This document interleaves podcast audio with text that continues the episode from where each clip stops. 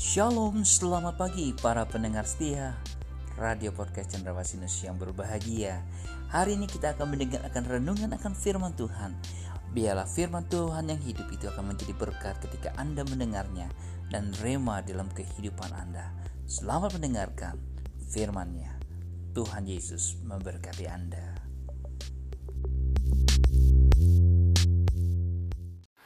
Shalom para pendengar Cendrawasih News, apa kabarnya? Firman Tuhan yang terambil dalam kitab Kejadian 1 ayat 3 dan 4 demikianlah firman Tuhan. Berfirmanlah Allah, jadilah terang. Lalu terang itu jadi. Allah melihat bahwa terang itu baik, lalu dipisahkannya lah terang itu dari gelap. Saudara-saudaraku yang kekasih sinar matahari adalah berkat Allah atau berkat Tuhan yang memungkinkan saya dan semua makhluk di dunia ini untuk hidup. Dan tanpa matahari yang diciptakan Tuhan pada hari yang keempat, sebagian besar dari dunia akan mengalami musim dingin dan kegelapan sepanjang masa. Allah memang menciptakan matahari untuk mengusir kegelapan sehingga semua ciptaan Tuhan itu bisa hidup menurut ritme kehidupan yang teratur. Dengan adanya terang, kegelapan itu bisa dihilangkan. Saudara-saudaraku yang kekasih, walau demikian, dalam ayat firman Tuhan yang tadi kita baca, bahwa pada hari pertama Allah menciptakan terang dan memisahkan terang itu dari gelap.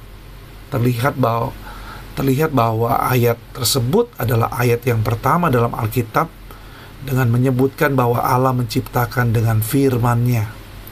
Dan lebih dari itu, Allah melihat bahwa terang itu baik adanya.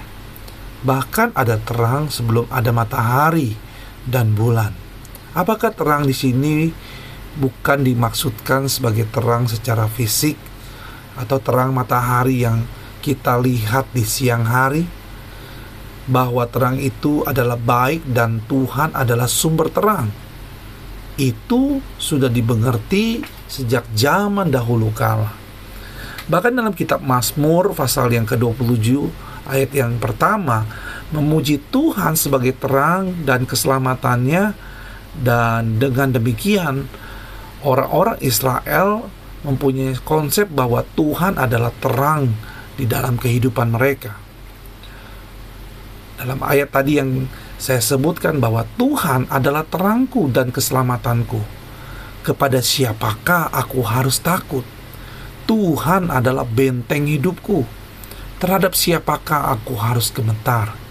Ya, ketika Yesus katakan ini di hadapan orang-orang Farisi bahwa ia adalah terang dunia, orang Farisi tentu mengerti bahwa Yesus mengklaim bahwa ia adalah sumber kehidupan manusia tetapi orang Farisi tidak dapat menerima pernyataan Yesus itu. Karena bagi mereka Yesus adalah orang biasa, anak tukang kayu. Dan mereka juga tidak mengerti bahwa Yesus datang ke dunia sesuai dengan kehendak Allah Bapa. Dan Yesus datang sebagai terang dari mulanya untuk menyelamatkan manusia dari kehidupan dosa. Nah, Bapak Ibu yang kekasih, jika Tuhan, jika Allah menciptakan terang untuk mengusir kegelapan, itu berarti bahwa Yesus meng, uh, itu berarti bahwa Allah mengaruniakan anaknya Yesus untuk mengusir dosa manusia agar manusia pun bisa memperoleh kehidupan yang kekal. Saudara-saudaraku yang kekasih, hidup ini sering kali manusia tidak sadar bahwa mereka hidup di dalam kegelapan Bahkan sebagian manusia malahan lebih menyukai kegelapan karena perbuatan-perbuatan mereka itu jahat.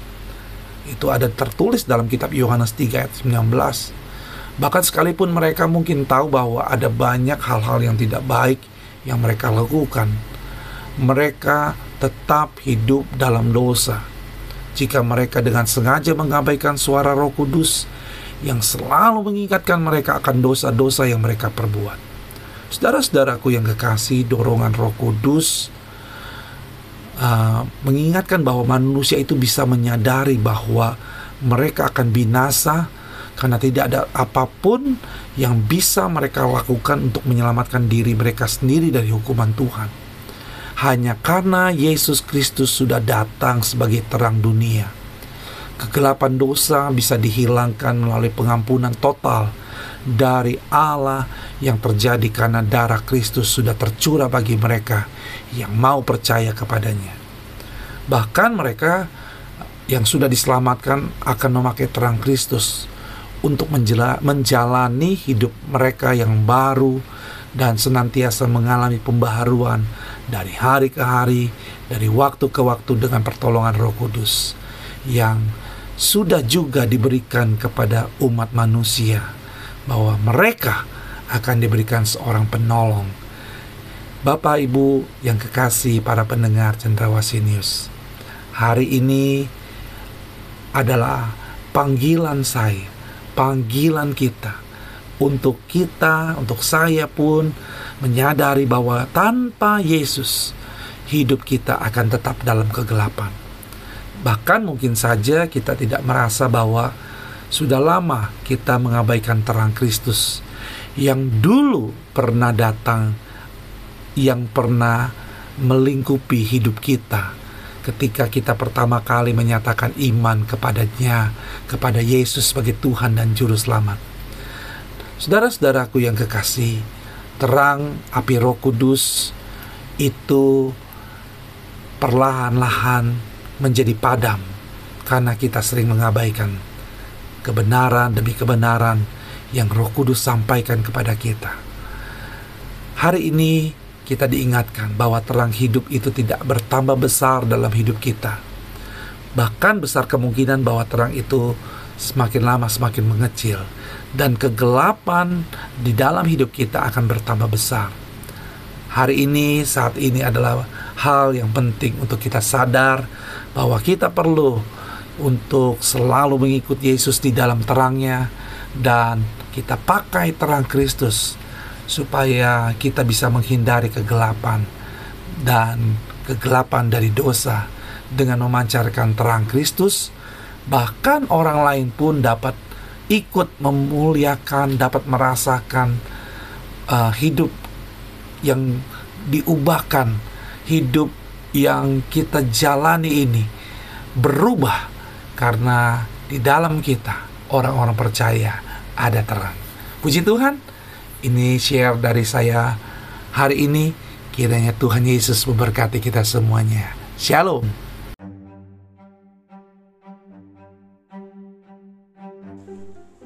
Terpujilah bagi nama Tuhan. Melalui renungan hari ini, Anda diberkati Tuhan.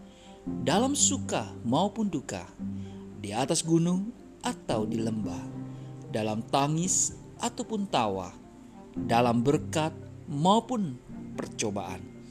Tuhan Yesus selalu ada di sana, menemani dan tak pernah meninggalkan Anda. Sampai jumpa. Tuhan Yesus memberkati Anda.